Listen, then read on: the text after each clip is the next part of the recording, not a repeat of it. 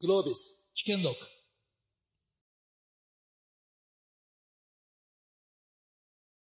熟達論ということで、まあ、人生の熟達で松山さんからおお伺いしたいんですけど、熟達ってどうです？何？何？いきなりなんかややこしい質問ですよね。まあ、キャリアと熟達、そうですよね。あのーちょっといきなり話外しますけど、どうぞ。今月私人生で一番忙しかったと思うんですよね。で、今、あの、大物がめちゃくちゃ京都に来ててですね。で、し、えーあ、今月が、もう、もう、先月ですよね。先月私、あの、Google の、あの、エリック・シュミットさんに呼ばれて、こう、京都でカンファレンスがあったんですね。70人ぐらいの小さいカンファレンスだったんですけど、まあ本当にこう、いろんな、まあ、の、いろんな分野のトップの方が集まれて、私あの地元枠というので入れていただいたんですが。で、その中でこう出てきたのが、なぜ成長しなきゃいけないのかっていう話題で。で、昔はまあフロンティアがいっぱいあって、頑張ればこうね、何か得られると。でもその、お今これだけパイが、えーまあ小さくなって、で、どの国もこうね、先進国が人口が減っている中で、こう成長するイコール奪い合いになると。これ果たしていいのかっていう中で、その次のモデルは何があるのかっていう話題になった時に、この京都はすごいそういう面じゃいいよなということになったんですよね。で、その日本語って、あの、言語の特徴的にですね、あの、全部まとめる癖があるんですよね。例えば、心っていう。これ英語で言ったらですね、これスピリット、マインド、ソウル、ハートとかいっぱいある。全部裁判化するわけですよ。でも、日本語はこう、心なんですね。で同じ成長っていうのもですね、これ、あの、この間、ちょうどここの、あの、会場で石川善樹君が、あの、 growth っていうのと、 development に分かれると。これ非常にいい分け方だなと思ってこう聞いたんですけども。今までのこうやり方っていうのは growth なんですよね。とりあえずサイズをでかくすると。でもそうじゃないこの成長って、まあこれはまさに熟達だと思うんですけど、 develop、自分自身をまあこう高めていくっていう。で、例えばですね、この京都っていうのは美食の街ですけども、まあそのカウンターが10席ぐらいのお店があって、で、大将が非常にこういい料理を出して、おかみさんとお弟子さんが一人ぐらいでこうやってると、常連さんがたくさんついてると。で、こういう店がですね、シリコンバレーにあったらどうなるか。まず一瞬で買収されますね。で、えー2号店、3号店、4号店ができてですね、まあビジネスは大きくなると。でも、こう、クオリティが下がる。で、えーみんな忙しくなる、アンハッピーっていうですね。まあそういう流れが、こう、非常にこう、まあ想像できるわけじゃないですか。でもこの、まあそういうものがですね、この京都のお店だと、ちゃんとこの熟達をしながら、ね、えーいいお料理を出して、えー常連さんがいらっしゃって、そして、えーまあ、叱るべき、こう、対価を得てですね、みんなこう、幸せであると。で、こう、料理もこう、含まっていくってですね。で、まさにこういう、こう、なんていうかな、自分自身を深めていくっていうところに、やっぱこの日本の文化の真髄があるんじゃないかなっていうふうに思うんです。で、現にですね、やっぱりこの、例えば私よく弓道の例え使いますけれども、あの、まあ、アーチェリーと弓道の違いは、この弓道は矢を的に当てることを目的としていないと。で、えー本当にこう熟達していくと、矢が的に当たるかっていうのはまあ当然なんですけれども、あの、目が涼しいかとか、狙ってないかとかですね。そういうのでこう、だんだんこう、あの、まあ、熟達されていくんですよね。ですから、こう、えーまあ、例えばポイントを得るとか人を任すとか、そういうことではなくて、あくまでもこう自分自身を高めるという、まあそういうところに、やっぱりこう、元々のこの日本の文化のこう、美徳があるんじゃないかなっていうふうには、個人的には考えております。なるほどですね。まあ、その日本の美を京都でもうずっと見てきていらっしゃっているっていうお話だと思いますけど、えーと、福井さんはいかがですか？はい。えーっと、いや、本当今日のテーマは難しいなと思って、えーどんな話をしようかなと思って、そしてこう、松山さんがすごいいいお話されてですね、こう、さらにこう、どう引き継ごうかなと思って、えー、本当まごまごしちゃうんですけど、たまたまですね、昨日の夜に、あの、すごいいい出会いがありまして、あの、神戸ですね、ちょっとした集まりがあった時に、あの、神戸大学のですね、あの、吉田真理さんという先生で、あの、エフェクチュ、エフェクチュエーションの先生ですね、とお話しする機会があってですね、あ、もうこれだと。あの、まさにこう、僕の人生はエフェクチュエーションだったっていうふうに、まあ、お話してて、あのすごく腹落ちしたっていうのがあるんですね。で、まあ、もう、MBA のね、この皆さんにお話しするようなことではないかもしれませんけど、でも私は今のこの、ええ子供の貧困問題に関わる NPO でこのマネジメントをやり、自分の寺の住職をしたいっていうことを子供の頃にこう目標として描いてたかっていうと、全くそんなことないわけですね。えー、あの、寺に生まれたからこう坊さんになるっていうことも別にいいと思ってたわけじゃ全然ないし、なんかいつの間にかお坊さんになったって感じが実際のところですね。で、その後、やっぱりこう反発、ある種反発しながら、えー、就職して、博報堂入って、マーケッターを十数年やってたんですけど、で、まあそこからいろんなことがあって、なんかこう、自分の寺に帰ってきて、そしてこう NPO を、えー、やってる。それも全部こう、非営利、非営利のマーケティングっていう意味では全部私の中では一貫した、それこそ熟達してるのかもしれませんけども、でもそういうことやろうと思ってやってたわけじゃ全然なくて、えー、っていうと、その自分の人生って何だったのかっていうと、これ、あ、エフェクチュエーションだなと。本当にそう、出たとこ勝負っていうとあれですけども、今手の、自分の手の中にあるものをどう組み立てていくかっていうことを、本当こう、真剣に、まあそれこそ、まあ自分なりにですね、考えて、えー、取り組んできた中で、自分の中ですごい相乗効果を出しているつもりなんですけども、いろんなことがこう、輪が大きくなっていって、まあ今日こうやってお話しさせていただくような機会をいただいてっていうような、まあそんな感じだったなというふうに、え、思っておるところです。ですからその、熟達ってなんかその目標があってですね、あの、この距離を何秒で走るっていう、そういう、もちろんその中での熟達もあるかもしれませんけども、私の場合はその目標を掲げて、そこに最先、最速で行くっていう話じゃなくて、全然その今の状今自分が生かされている状況の中で、あの、こう、ゆゆらゆらしながらですね、で、その中で、あの、常にこう、自分の中での最適、居心地の良さみたいなことを求めながら、そして自分だけじゃなくて、社会にどう、まあ、コミットするのか、まあ、社会をどう変え、いい方向に変えていけるのかっていうことに、まあ、コミットするっていうことを、まあ、自分の中でテーマを持ってやってるわけですけども、まあ、そうやってその、まあ、真言宗の場合は自利利他って言い方します。自分を高めるだけじゃなくて、えー、社会に対してもっていうこと、これ同時に求められるんですよね。まあ、そういうことを坊さんとして自分の中で一本芯持ちながらやってきたのかなということを考えていたりもします。はい、すみません、長くなりました。ありがとうございます。なんかやっぱり内なるものを見つめていくっていうことも大事なんだっていうのも伝わってきたんですけど、えっ、ー、と、福井さんは、えっ、ー、と、僧侶であられて NPO もなさっている。で、土井さんは NPO をなさっていて弁護士でもいらっしゃる。なんかこう、あの、クロスオーバーもあると思うんですけど、いかがですか？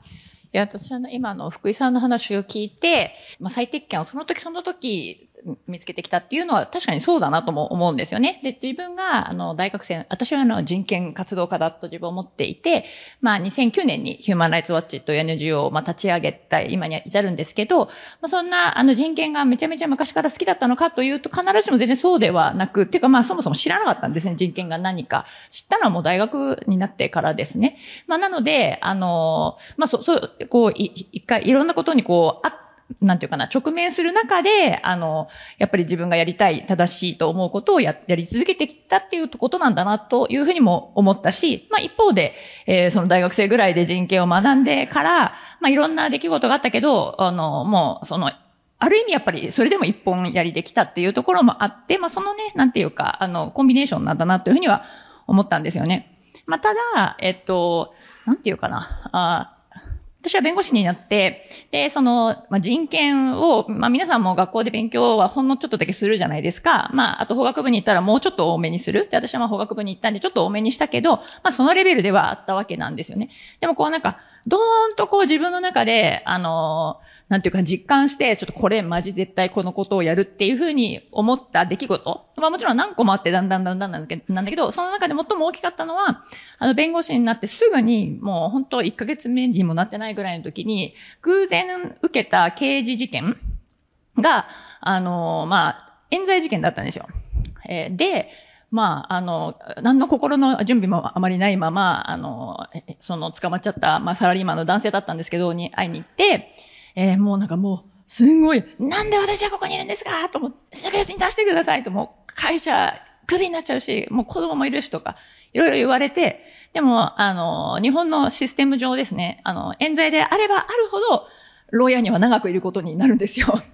はい。あの、保釈っていうのは、えっと、自白してる人に、まあ、基本出るんですよ。自白しなかったら出ない。ということで、善良な市民であればあるほど、まあ中にいる時間は長くなるんですね。ということを、まあ伝えるんですね。で、まあ、しかも、あの、裁判になったら99%以上が日本は有罪なんですよ、ということとかも、まあ嘘は言えないじゃないですか。もう本人はすっごい、もう落ち込むどころかほとんど、まあ、発狂的な状態になっちゃいますね。はい。あの、というようなことを、もう個人として、もう若い、まだ24歳ですよ。突然実感して、で、まあ、これちょっと、本当自分のも今でもトラウマなんですけど、まあ、あの、すごいショックを受けました。で、やっぱり人間が、あの、捕まるっていうこと、それも、あの、理由がなく捕まるっていうことのこの苦しさっていうのはすっごい、その時本当初めて知ったっていうふうに、まあ思います。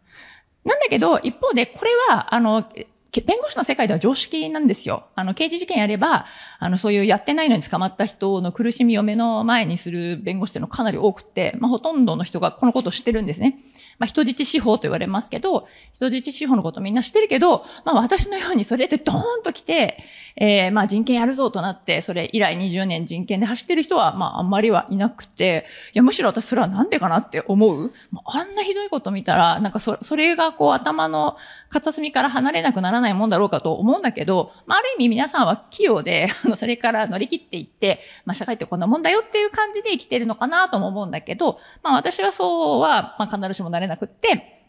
まあ今でも、もうちょっと人質をなくそうと思って今ちょっと本気で、あの、国会議員の先生とかいろんな人に、まあ会いに行ったり始めているんですけれども、あの、まあそこの違いもあるかも。まあなので、えっと、私の、あの、まだ、まあ熟達しているかまだまだちょっと熟達に向けた道を歩んでる最中だけど、ちょっとこのセンセンサーをある程度鋭くしてるというか鋭くなっちゃってる、えー、というところ、そしてそれをまたある意味大切にすること？が、まあ他の人とちょっと違うって、えー、それをこう追求していくっていうところの、なんか原動力になったのかなというふうに、あの、振り返ってみては思いますね。はい。なるほどですね。やっぱりそのフィールドにいらしてこそのパースペクティブみたいなのがあって、そこからの責任感と何を達成しようかっていうことが見えてくるっていうようなことなのかなって感じましたけど、さて、乙武さん。よろしくお願いします。もうね、あの、もう大ベストセラーを打ち出されて、もうその影響力、そしてジャーナリストとしてのご活躍っていうところから、もういろんなフィールドを俯瞰してらっしゃると思うんですけど、いかがですか？はい、ありがとうございます。あの、いや、感じてますよ、この空気。このテーマで、お前は違くね？っていう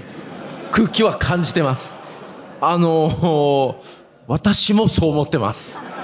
だ多分ね、あの、さっきも井上さんおっしゃってたけど、ここが本来為末だったんですよ。モデレーターがね。だから多分、あの、ここ配置した時に、一人ぐらい為末が喋りやすい友達配置しといた方がいいんじゃないかっていうんで、まあ、多分僕がここにいるんじゃないかなと思うんですけれども、あのー、まあ、私の場合、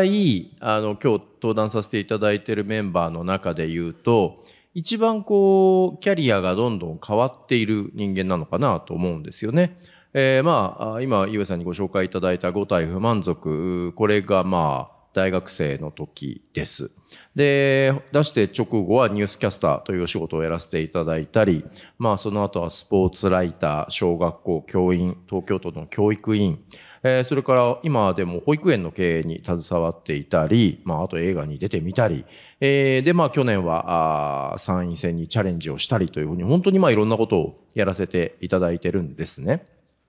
で、ただ、その、じゃあ、こうやってキャリアがコロコロ変わる人間は、熟達できないのかっていうと、まあ、私自身がどうかということはさておき、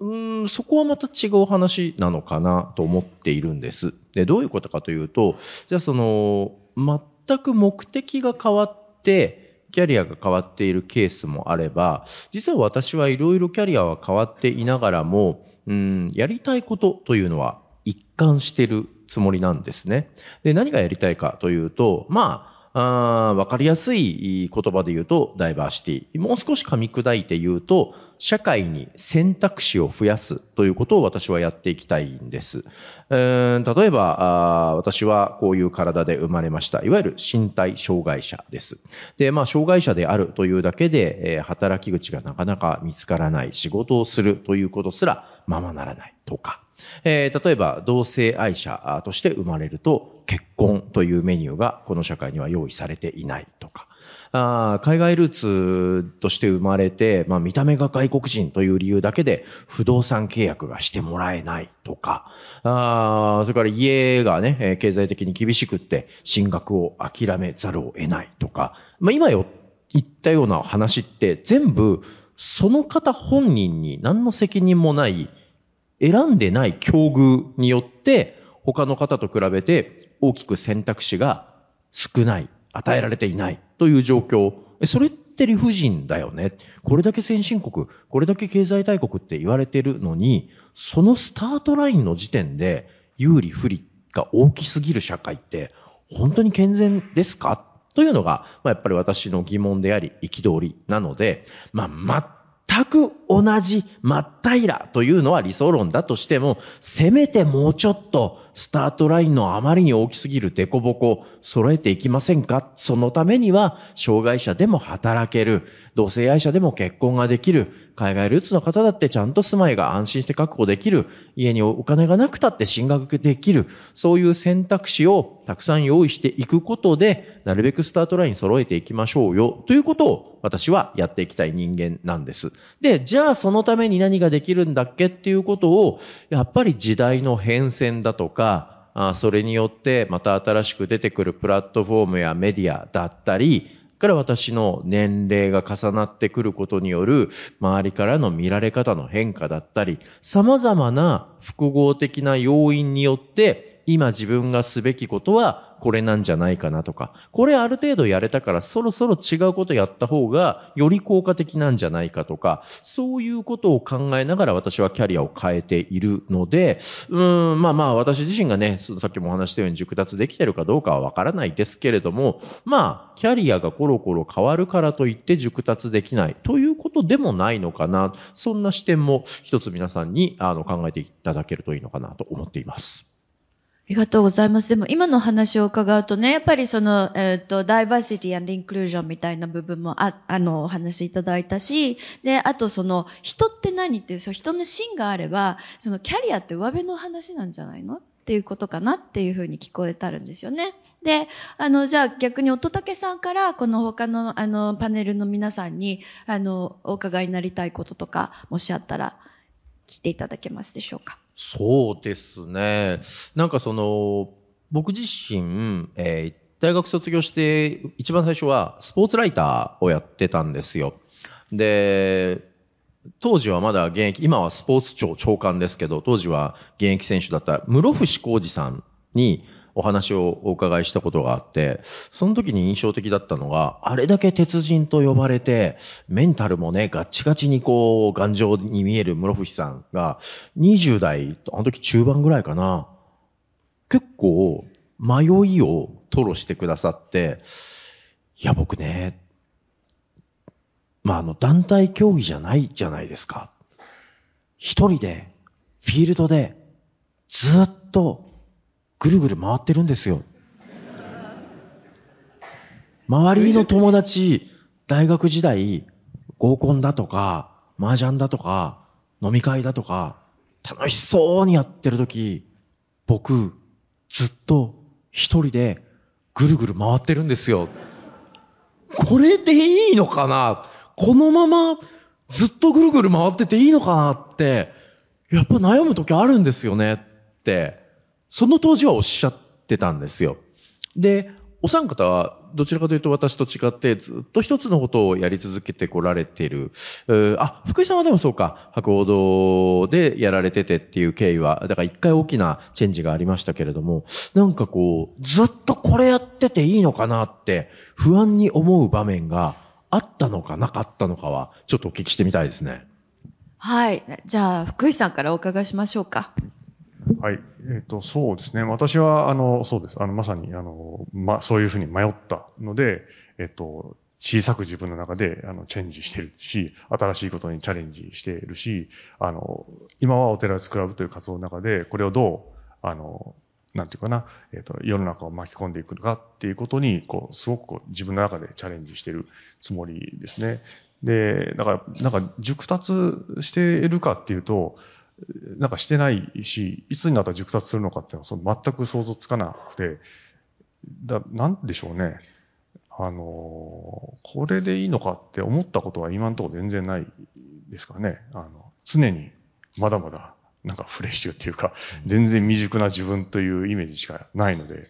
うん、という感じです、僕は。はい。松山さんどうでしょう？私も、あの、まあ、一応お坊さんはずっと、あの、ここ20年やってますけど、あの、他のいろんな仕事もさせてもらってるので、お坊さんだけっていうわけじゃないんですけど、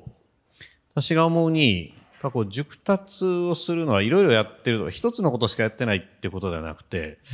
多分ね、比較をしなくなるってことだと思うんですよね。で、あの、浄土真宗の世界に妙高人っていう人たちがいて、これあの、いわゆるこう手作業というか、まあ、工芸、民芸をずっとこうやりながら、それにこう、まあ、いわゆる熟達をすることによって、まあ、お坊さん、もしくはもうそれ以上にもうその悟りの境地のような状態になってる人と妙高人って言うんですよ。で、そういう人たちって、やっぱりこの、まあ私、この間富山県のその浄土真宗のエリアに行ってきたんですけど、おっしゃるには、やっぱそういう人たちは実際にたくさんいらっしゃると。で、特徴的なこととしては、やっぱこう、その、まあこう、民芸、自分で手を動かしてそこにぐーっとこう入っていくっていうのと、あとやっぱりこう、人生でものすごいハードな経験がある人がそういう風になるっていう風にこうおっしゃったのがすごい印象的で。で、やっぱこう、熟達する人にやっぱこう、さっきの、ま、迷いじゃないですけど、もしくはすごい大きなショックなこととか、まあそういうものっていうのは、まあ必然なのかなとも思うんですよね。で、それをこう経ることによって、まあ例えばこの、人と比べないっていうのはですね、その優越感とか劣等感とかそういうのからちょっと外れていくような、そういう過程が多分熟達なんじゃないかなっていうふうに思うんですよ。で、私のあの娘のパパ友で、あの福永雄一さん、あの競馬の、がパパ友なんですよ。で、あの、この間お目にかかって、まあ福永さんもね、あの、大変、こう落馬して大きな怪我されたりとか、大変なことありましたけど、で、あの、福永さんって40歳超えてからキャリアハイなんですよね。で、そのな、なぜその40歳超えてからそういう域に達したのかってこう聞いたらですね、40歳超えてから、えー、まず勝とうと思わなくなったと。で、自分の乗ってる馬を、ここの馬の能力を引き出すにはどうしたらいいかってそれだけ考えるようになったと。で、かつ、筋トレもマッサージも全部やめたと。で、そしたら不思議と突然勝てるようになって、40超えてからキャリアハイを築いたと、こう話をされていて、やっぱりそういうこう、まあ、ちょっとね、まあ、できれば避けたいと思うかもしれないけれども、まあ人生にはそういうことがまああり得るわけですけれども、まあ何かこうハードな出来事があって、そしてそれをこう乗り越えた上で、この人との、まあ、まあ良い意味での比較は必要だと思うんですけれども、劣等感、優越感というのをこう、乗り越えた上で、やっぱこう、自分自身のこの世界を築いていくという、まあ、こういう過程がやっぱりこう、熟達にはすごい大事なんじゃないかなと、福永さんの話を聞いていて、まあ自分自身もちょっとそう感じた次第です。はい。土井さん。でも今の話を聞いてなるほどと思ったんですけど、あの、私はまあ、もともとは弁護士、まあ今もう弁護士はやってないんですけど、であの、弁護士っていうとやっぱりこう、エリート事務所っていうのがまああるんですよね。で、あの一方で人権やるっていうのは、まあなんて言うんでしょうね。まあそういうちょっとキラキラした、あの、キャリアとは全く別のキャリアなので、あの、どうしようかなっていうのはね、当然、あの、若い時はあったんですけど、えっと、まあ二つあって、一つは、あの、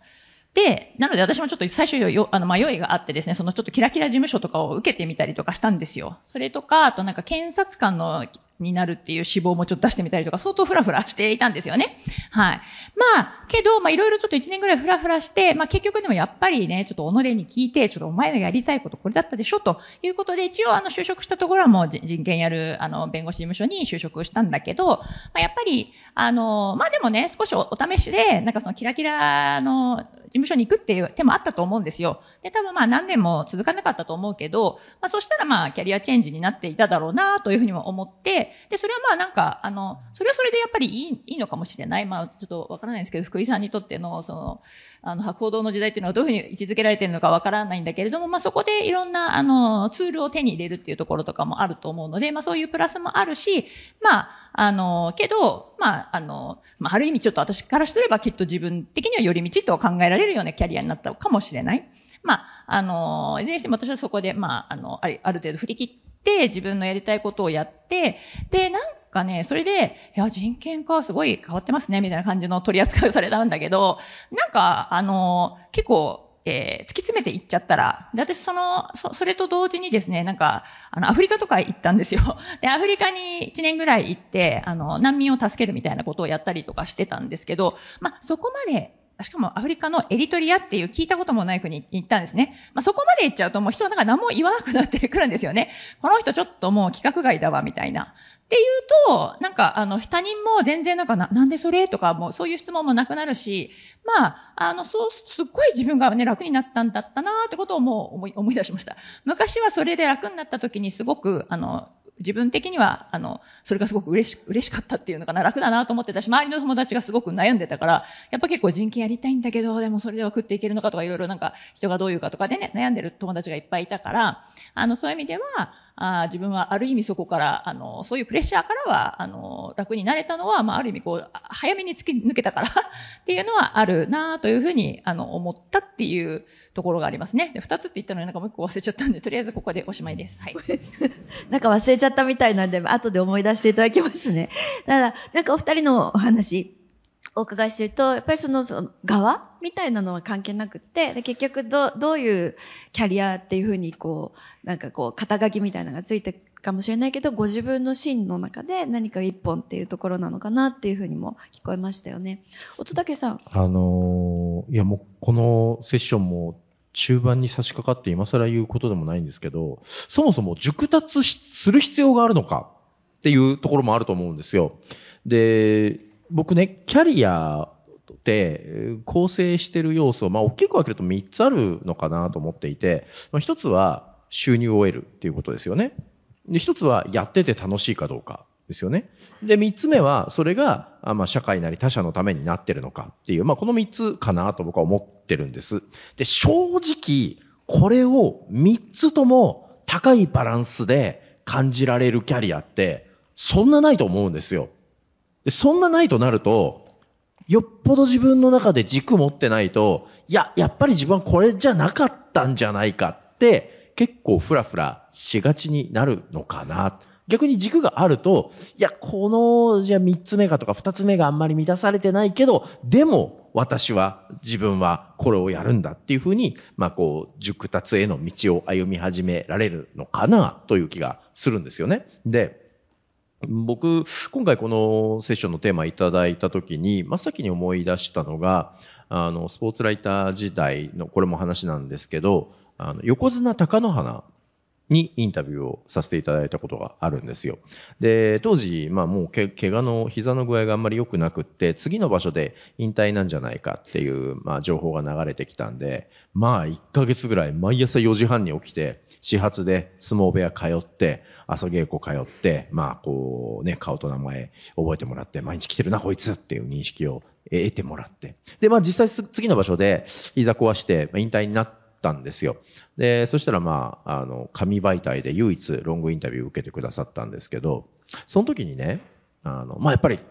鷹の花っていうと、若い方はご存知ないかもしれないですけど、まあ、やっぱりその、怪我を押しながら、二百何十キロの巨体の武蔵丸ぶん投げて優勝して、時の総理大臣の小泉純一郎さんから、感動したって言われたっていうね、まあ、ああいうのが印象的じゃないですか。で僕は、いや、なんで横綱は、そこまで相撲に命を懸けることができたんですかってお伺いしたんですよ。そしたら帰ってきた答えが、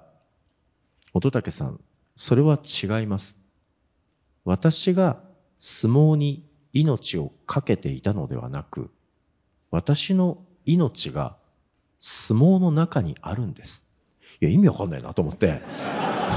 え、どういうこと？と思って。何何？これ全問答？と思って。いや、で、あの、え、どういうことですか？って正直に、あの、お聞きしたんですよ。で、まあそしたら、相撲というのは、あの、私の外側にあるもの、で、そこに対して私が自分の命をかけていったというイメージではなく、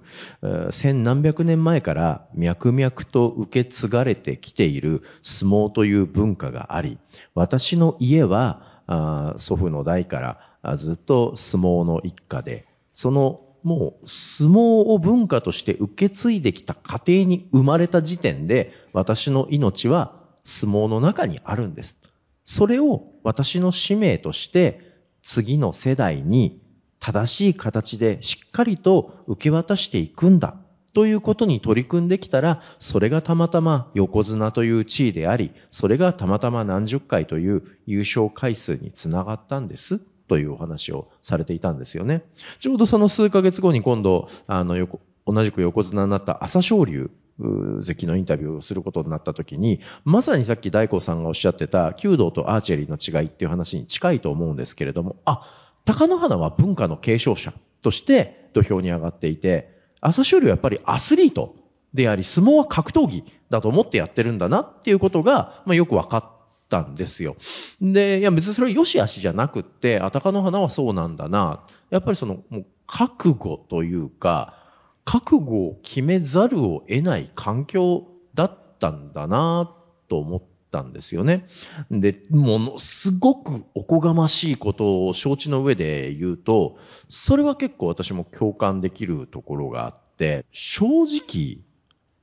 僕、もうちょっと楽していきたいんですよね。あの、まあ、ありがたいことに、五体不満足で大学時代にボーンと売れて、だからさ、いいんですよ、こんなしゃかりきにならなくて。で、ね、批判浴びるような矢面に立つような活動もする必要ないんですよ。でもやってるじゃないですか。それは、そのやっぱり、高野花が言ってた、自分の命が相撲の中にあるっていう感覚がちょっとやっぱり理解できるのは、もう僕、身体障害者として生まれちゃったわけですよね。でも、の割には、その肉体という要素以外が、まあ、効果不効果、ちょっと恵まれちゃったんですよ。だからそこそこやれてきちゃった。その人間の使命ってやっぱあるんじゃないかなと、勝手に思ってるわけですよ。だから、これが、いや、俺やっぱちょっとしんどいからやめるわって言ってやめた時に、誰か代わりにやってくれそうな人間がいるなら、とっとと譲りたいんですよ。楽したいから。でも、まあ、今のところね、残念ながら、じゃあ日本で、乙武がやめたっていなくなった時に、誰かやってくれそうかなと見渡した時に、まあ今のポジションで、まあアプローチの方法は別に違ってもいいんですけど、なんとなく乙武がやろうとしてることをやってくれそうな人間が、おこがましいかもしれないけど、僕にはあんま見つけられてないので、いやー、社内やるかっていう気持ちで、まあずっとやってるんですよ。まあ、だからそれってもう逃げられないから、なんか熟達せざるを、熟達したいと思わざるを得ないじゃあそういう環境にない人が、あ、熟達目指す必要ってあるんだっけ？っていうのは、なんか考えてもいいかなと思うんですよね。まあね、ここにいる皆さんは、あえてわざわざ他にも魅力的なセッションいっぱいある中で、ここを選んでくださってるから、きっと熟達したいと思って、ここに座ってくださってると思うんですけど、え、それってなんでだっけ？熟達するって結構しんどいことが多いと思うんですよ。そんなしんどい思いまでして、なんで熟達したいんだっけは、一回振り返ってもいいのかもしれないですね。深いですね。なんかね。土井さん。でもなんか、あの、熟達、まあ、してもちょっとブレイクっていうのはあってもいいのかなとは思いますよね。だからやっぱりずっと結構突き詰めてやると疲れるは疲れるんですよね。うん。まあなのでこう熟達が結構疲れるからしないっていう、まあもちろんそういう選択肢もあると思うけど、まあ熟達してちょっとお休み、まあ、とったけさんもちょっと2年ぐらいあのゆっくりするわみたいな。で3年後にまた帰ってくるとかは、そういうのはなんかあってもいいんじゃないかなとも正直思います。めちゃくちゃ同感で、僕、やっぱり若い時いろいろ自分を見つめた時に、いや、俺はやっぱ、マザー・テレサにはなれないわと思ったんですよ。彼女はやっぱ本当に無視の精神で、私というものを限りなく捨て去って、他者のため、貧しい方のため、社会のために奉仕し続けた。いや、そうなれたら理想ですけど、いや、俺無理だな、と思ったんですよね。だから、まあ、2、3年ブレイクという、ある意味こう、タームで分ける考え方もあるし、日々の中で、これは今自分を潤すための時間。で、そうやって潤した自分で、あのこの時間帯は、この日々は、こっちでめっちゃ頑張るよ、みたいな、なんかそういうやり方でもいいと思うし、えーなんかそこはね、見極めながらですよね。もう本当にそれは個人の選択ですよね。で、まあ、あの、松山さん、いかがですか？はい。あの、私もね、そういうところに生まれちゃったので、あの、そうせざるを得なかったっていうのがあるんですけど、でもまあ、その逆のパターンとして、例えば、この間あの、私、えーっと、神奈川県の聖光学院っていう学校、あの、カトリックの学校に呼ばれて、で、お話ししに行って、で、全校生徒に話して、その後、こう、あの、高校の校門のところで出待ちをしてくれた人が何人かいて、で新横浜アイドルまでずっアイドル？いやいやいや男子校でね、あれだったんですけど、はい。で、あの、ずっと新横浜までついてきてくれた子がいて、で、その中の一人が、あの、ここでそのままハーバード行った子がいるんですよ。で、あの、コロナの合間にうちに来てくれて、で、こういろんな話をしてる中で、で、そのハーバードの、あの、一番の、あの、就職の人気先は、あの、コンサルティング会社であると。で、これは、な、なぜかというと、あの、やりたいことは見つからないから、コンサルティング会社に入ると3ヶ月に1回こう違うプロジェクトになって、で、その中でなんか自分にピタッとくるような来ることあるんじゃないかっていう、こう、やりたいこと探しで、このやってるやつが相当数いると。私は、だから両方多分ね、こう苦しみあると思うんですよね。こう、まあなんとなくそうせ、なんか真綿で締められてそうせざるを得ないっていう立場も、まあそれもそれ苦しいし、でもこう何でも OK、自分のやりたいようにどうぞって言われて、いや、な、何にもそんな特にやりたいことないけどどうしたらええねんみたいなんとか、だから、まあ、そ、よし悪しはあると思います。両方ですね。合う合わないっていうのは。でも私自身は、やっぱりそうやって、こう、ある種、まあ、自分自身も昔はすごい嫌だったんですよ。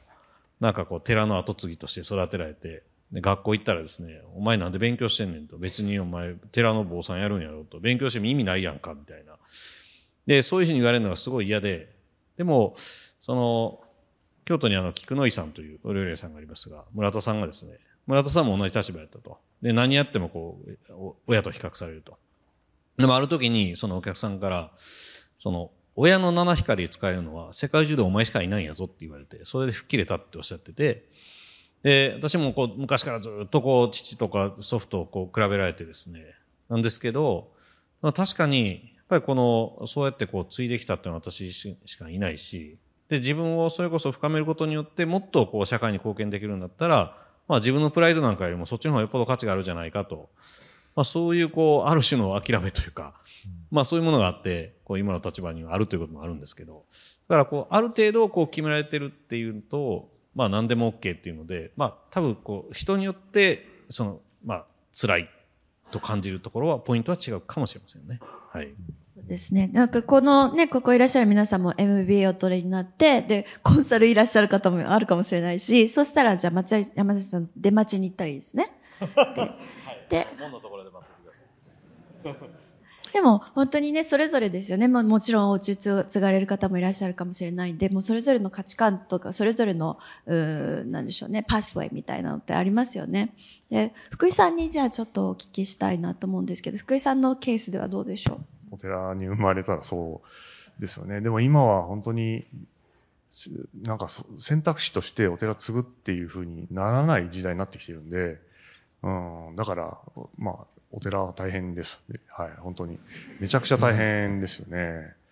みんなで支えていかないと、でも支える必要はないってなってるからもうみんな絶望しちゃって、もう多分僕より若い世代はどんどんもう大御さなる人いないですから、本当に日本中のお寺がなくなってしまうっていうことはあって、まあ今今日、えー、松山さん、すごい、あの、いいお話いただいてるような、そういうなんか、ええ話が聞こえ、聞かれなくなってしまうっていうことあるんで、まあ、ぜひ、あの、日本のお寺を支えてくださいっていうのは、あの、本当僕は思って、いろんなところで思っているところですね。やっぱりその、せ自分の生きる選択肢が持ててるってだけで、僕はすごいそれは恵まれてるなっていうふうに思ってて、それはあの、今、自分が子供の貧困問題っていうところに関わってるからですけども、まあ、本当に、えー、まあそ、苦しいけれども、でもその、そうやって選択肢持てて苦しめてるっていうことをそのものがすごくありがたいんだっていうふうに、もう一回こう自分をこうメタ認知してもらえたら、あの、よりまたこう社会にコミットしていくっていう、またそういう気づきが得られるんじゃないかなというふうにも思ったりも、えするところです。はい。ありがとうございます。あの、先ほどの大光さんのお話、いや、本当そうだなと思ってお聞きしてたのが、ソーシャル界隈あるあるなんですけど、ソーシャル界隈で何か自分で NPO を立ち上げたり、なんか、うん、自分で温度取って始める人って、割と多くは当事者性が強い方が多いんですよ。まあ、私だったら身体障害者であるとか、うん、例えば、あそうですね、東日本大震災で自分が被災したとか、あじゃ自分が海外ルーツでちっちゃい頃いじめられたとか、やっぱ当事者性のある方が結構多いんですよね。で、私は9年前から当時の大学生を対象にした私塾を、まあ、ずっとやってもう今9年目ぐらいになるんですけど、うん、結構、その、社会のために何かしたいという強い思いと能力を持ったあ若者が多く集ってくれてるんですけれども、当事者性を何か持てていない子たちの方が結構悩んじゃったりしてて、いや、お前はいいよねと。いや、苦労してるんですよ。あの、当事者性がある人もね。でも、でも当事者性があるからやりたいこと決まってるじゃんと。もうそれをやってるの必然性があるじゃんと。だから迷いもないでしょ。でも自分の場合は当事者性がないから、なんか何に振り切ったらいいのかって決めきれないんだよねっていう子が結構多かったんですよね。でね、今さっきお話したように9年経ったんですよ。で、どうなってるかっていうと、その子たちはその子たちで、例えばその頃は悩みながら一旦大企業に就職した子が多いんです。で、やっぱここ数年ね、過労死の問題とかもあって、大企業はちょっとずつホワイトになり始めていて、あの、そんなに遅くまで、えー、残業させられなかったりとか、土日がしっかり休めたりとかっていう企業が増えてきている。で、彼らはそういう時間を使って、当時の仲間の活動を手伝ったりしてるんですよ。で、いろんなターム、いろんな種類の手伝いをしていく上で、なんかサポートがちょっと熟達しつつあったりするんですよね。で、それはそれで非常に大事で、そういう仲間がいないと、当事者性のある仲間が立ち上げた団体も立ち行かなくなったり、活動が広がっていかなくなったりっていうので、なんか、ああ、こういう風にみんな育ってくんだなと、この9年思って、だからなんだろう。強い当事者性がある、さっきの話で言えば、高野花であったり、私であったり、どうしてもそれをやらざるを得ないんだっていう当事者性がある人間も、なんかこれを極めてこう、これをこの道でやっていこうって思うし、そういうものが最初出会えてなかった人間も、でもこの大切な仲間たちがやってるもの一つ一つは、社会にとって必ず必要な活動だから自分はそれをサポートしていくんだっていうところに、すごく、あの、もちろんね、本業は本業で頑張ってると思うんですけれども、うん、そういう、まあ、2枚目の名刺じゃないですけれども、そういうところですごくなんかサポートしてることで、なんかそれはそれで熟達してきてるなとも感じるし、なんかそんなやり方もあるのかなと最近感じてますね。はい、ありがとうございます。本当にね。あの、まあ、今日パネリストの皆さんからそれぞれ、あの、本当に、あの、意外とまとまった、いいストーリー、いい感じの、あの、えー、ストーリーを、あの、お聞きできたと思うんです。じゃあ早速、あの、会場からもいろんなお話をお聞きしたいと思いますので、質疑応答時間なんですが、どなたか。はい、じゃあ、えっと、こちらから、えー、この3名、えっと、最初にお伺いしましょうか。あ、えっ、ー、と、2022年の名古屋港の秋月と言います。今日はあの、あの、お話ありがとうございました。あの、冒頭あの、松山大光さんにちょっとお尋ねしたいんですけども、えっ、ー、と、人と比べるというお話があったかと思うんですけども、あの、人と比べてもあまりいいことはないということはよくわかってるんですけども、なぜ人は人と比べてしまうというふうにお考えでしょうかという質問です。はい、じゃあ次、えっと、グリーンの方、す続けて3人、はい、お聞きして、まとめてえーお願いします。23期東京校の船越美穂と申します。えー同じく松山さんに質問なんですけれども、あの、 growth と development っていうお話があったと思うんですが、あの、大企業だと、やはり growth っていうところがどうしても重要視されると思うんですが、その、Google のカンファレンス等で、そこに関してどういう、こう、今後方向性とか、企業のあり方とかっていうところで何か、あの、アドバイスとか、視点があればお願いいたします。はい、じゃあ次の方お願いします。あ、はい。えっと、22期の高瀬と申します。えっと、福井さんと松山さんにお伺いしたいんですけれども、えっと、まあ、私自身もあの、実家が町工場で、あの、事業承継するような立場になるんですけれども、えっと、まあ、それを、まあ、自分の中では、そのやりたいことであり、やるべきことだっていうふうに、あの、自分では思ってたんですけれども、こう、内省していくと、本当にそれが本心なのかっていうところが正直まだ、あの、きちんと本音で言えない自分がいるなっていうところに、あの、気づいてます。で、お二人は、あの、おそらく自分の本心として、その、まあ、家業といいますか、あの、ご実家の方を、あの、継ぐというようなご判断をされたのかなと思うんですけれども、その時どうや、どのように自身の、まあ、こう、内省をし、その本心というか、自分の本当の気持ちっていうところに、たど、あの、たどり着いたのかっていうところを、あの、教えていただければと思います。お願いします。はい、ありがとうございます。じゃあ松山さんお願いします。はい。ありがとうございます。なぜ人と比べるのか。ええあの、私、それこそ福井さんと一緒にブータンに、あの、行った時にですね、あの、ブータンって結構面白い国で、えー一夫多妻と一妻多夫と両方あるんですね。で、最近それがだんだんなくなってきたと。これなぜかというと、あの、インドの YouTube が入ってきて、嫉妬というかあの、気持ちが初めて分かったとみんなですね。で、それでだんだんなくなってきたっていう話を聞いたんですよ。で、やっぱりこの、なぜ人と比べるのかっていうのは、多分比べなくていい環境にいたら、そんなに比べないと思うんですよ。いい意味での切磋琢磨は必要ですよ。でもこの劣等感とか優越感とか、その嫉妬とかそういうのはあんまりないはずなんですね。でもそれがやっぱりこう、今の教育ってもう全部スコアリンじゃないですか。ねもうずっとこの、下手すりゃこう幼稚園ぐらいからですね、全部こう人と比較してずっと来てるわけでしょ。そしたらその文化に浸かっちゃったらもうなかなか抜けられないですよね。だからやっぱりそういうところはやっぱ影響すごいあると思います。はい。で、えっ、と、 growth と development の話ですけど、まあ、もちろんですね、これ、いきなりこう growth をやめろって言われてもなかなかこう難しいとは思うんですよね。ただやっぱりこう今まではあまりもこの development というかこう自分自身を高めるという self cultivation というかそういうものに対する評価が低すぎたんだと思うんですね。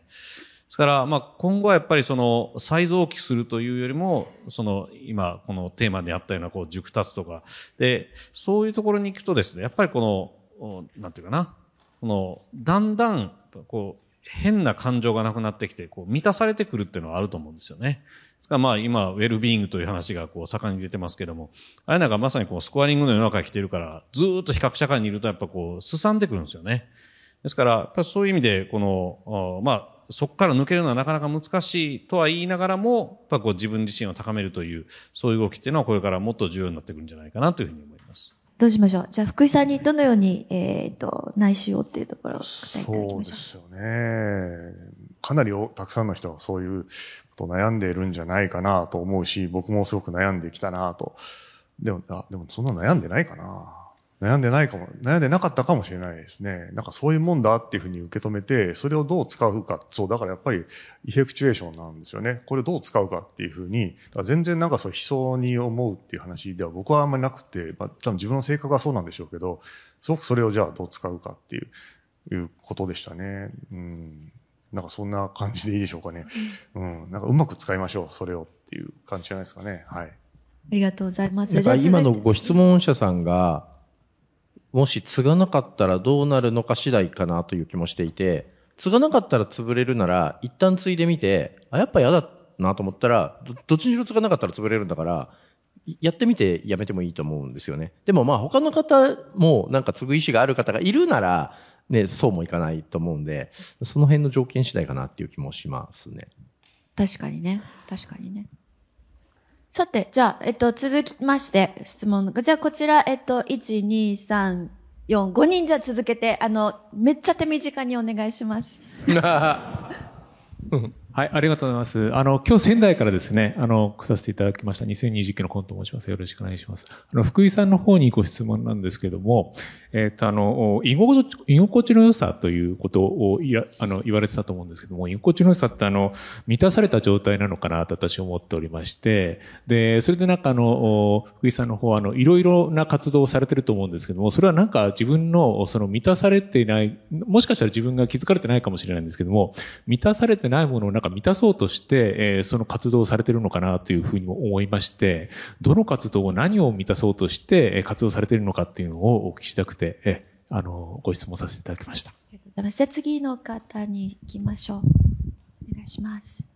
東京港成島です。えー、比較の社会っていうのは、もうこれは逃げられない社会で生きてる以上、あの、比較してしまうと思うんですけれども、比較をしなくなる瞬間って一体どんな時なのかっていうのを、ご自身の体験、いつ比較しなくなったか教えてください。はい、ありがとうございます。じゃあ次の方お願いします。あ、えー東京港お2022期の太田と申します。えっ、と、この熟達というところで、えー精神的、心が熟達するとは、これつまり何ができるようになっている、どういう状態であるかっていうことを、もし一つ大事なことがあるとしたら何かっていうことでお聞きしたくてですね。例えば、まあ感情のコントロールができるとか、まあ、自分の心の動き、あの、メタ認知的な能力が高いとか、それこそ今日の全体会であった、まあ、小欲がなくなることなのか、まあ、いろんな考え方、答えがたくさんあるかと思うんですけども、ぜひ、あの、もし一つこれっていうものがあればおお聞きしたいなと思います。はい、ありがとうございます。えっ、と、じゃあ次の方お願いします。22期の中山と申します。福井さんにお伺いします。冤罪の件なんですけど、冤罪の時に、あの、多くの弁護士がそれを経験すると。ところが、え多くの方はそれをそのまんま過ごして、弁護士活動を続けるとか、あるいはキラキラの方に行く。ところが福井さんは、そうではなくて人権の方に行かれた。その分かれ道は何だったんでしょうかっていうのをお伺いします。はい、ありがとうございます。最後にもう一人いらっしゃいましたか？はい、お願いします。え名古屋校の卒業生です。ありがとうございました。あの、皆さん自身がいろいろと自分を高めるだけじゃなくて、まあ、社会にですね、すごくいい影響を与えられて、パワー、勇気を与えて、あの、いただいてるんですけど、あの、ご自身がいろいろご苦労されている中で、心の中でなんか支えになっているものとか、なんかモチベーションを上げるなんか行動とか言葉とか、なんか何かあれば、ヒントいただければありがたいと思います。ありがとうございます。ちょちょえっとね、残り時間5分なので、えっと、一人1分ずつで、あの、お答えいただきたいんです。福井さん、1分お願いします。はい。2つありますよ、質問。はい、えーそうですね。まず、居心地の良さっていう私は申し上げましたけど、まあ、おそらく今自分がやっていることの原動力が何かということだと思いますが、まあ、それで言うと、まあ、一言言うと義憤っていうことかなと思いますね。あの、なんか怒ってる。僕ずっとなんか世の中に対して怒ってるっていうか、なんか、なんかそういう癖があって、なんか許せないみたいなのがあったりして、なんかそういうことを、なんかまあ、坊さんだからなのかなわかんないですけど、やっぱそういうことにすごいエネルギー使ってるなっていう気はしています。で、それが、あの、子供貧困問題とか、まあ、それは、まあ、おつ、おつさんがおっしゃったようなことですよね。その境遇っていうことを、によって、その差が出るっていうことは、なんかおかしいだろうっていうふうに、すごくなんか思ってるっていうところが、やっぱあるような気がします。で、それが、ある、最後の質問かかりますが、心の支えっていうか、なんかずっとそれがエネルギーになんかなんかなり続けてるっていうのが、僕の中にはあるような気がしております。はいはい。じゃあ、えっと、比較に関して、じゃあ、土井さんにお答えいただきましょうか。ありがとうございます。あの、まあ、自分が比較しなくなったというか、他人に比較されなくなると、なんか自分もいろいろわざわざなんか比較する必要がなくなったのかなと自分ととしては思っていて、まあ、それがあの、先ほどもちょっと申し上げたんですけど、あの、まあ、なんか人権やるとかいうぐらいだとちょっと、あの、なんていうかな、飛び出具合がまだ足りなくて、その、アフリカのエリトリアとかまで行っちゃった時ぐらいから他人はもうなんか、あの、私が、私が夫他人を比べなくなったので、まあ、そこら辺からかなと思っていまして、ま、まあなので、なんだろう、比べられないぐらい、まあ、ある意味独自の道を行くと比べられなくなるっていうことは少なくとも私はありました。あとさっきあの、人権、あの、他の弁護士と違ってなぜ、あの、冤罪に対して怒ってたの、怒ってたというか、に関して、まあ、あの、なんだろう、行動を変えるまでに至ったのかと思ったんですけど、今なんか私、福井さんの話を聞いて、その義憤怒ってる？まあ、ある、怒るのも力かなと思ってまして、あの、まあ、ある意味忖度というか、まあ、受け入れちゃうというか、そうじゃなくて、なんかおかしなものを見たとき、おかしいって思う、まあ、ある意味力が、まあ、あるとポジティブに言えばあるのかなと思ってて、で、まあ、ただそれをこう内面だけで持ってると、こう、かなり人間、あの、メンタルが苦しくなっちゃうから、あの、ちょっとこれおかしくないって言って、まあ、行動を起こす。それがまあ社会を良くする力になってるっていうことにまあなってるなって自分としてはまあ思ってる。で、なんか周りの人を見てるとな、なんでこれに本当になんか受け入れちゃうのかなって不安、不満、不あの不思議に思うことはあります。はい。ありがとうございます。じゃあ、えっとね、えっと、松山さん一言で、えっと、熟達？一つ、一つ。一言。どんな全問答、まあ、ね、さっきの、あの、弓道のあれでもないですけど、狙ってないってことじゃないですかね。あの、もう涼しい目をしているというか、はい。あの、そ、それこそ、もう比較とかも関係なく、もう涼しい目でこう、まあ、あの、心が安定しているというか、そういう状態だと思いますね。はい。ありがとうございます。えっ、ー、と、ちょっと無茶ぶりですけど、じゃあ最後、あの、乙武さんにモチベーションのことをお聞きしましょうか。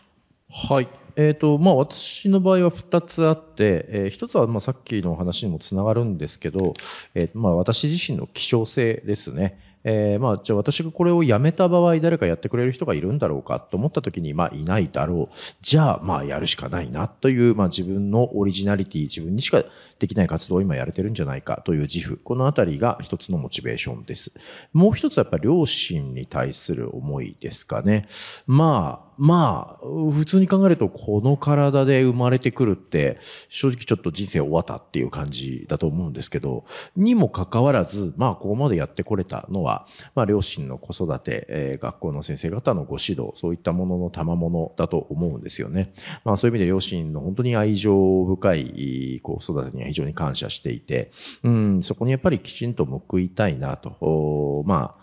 ね、ここで終わると、あの、不倫したやつね、で終わっちゃうんで、あの、もうちょいちゃんとね、えー、あいつやっぱや世の中の役に立ってるよねっていう評価にして、あの、親の評価を、うん、フィニッシュさせたいなと思うんで、まあ、そこはやっぱ大きいですかね。以上の二つです。ありがとうございました。いい感じで盛り上がらせていただいてありがとうございます。素晴らしいオーディエンスさんの皆さんのおかげだと思います。で、あの、ごめんなさい。最後まであの、質問拾いきれてなくて本当申し訳なかったんですけれども、あの、それぞれ皆さんお会いになったらお声かけていただいたらと思います。あ今日は本当にあの、ありがとうございました。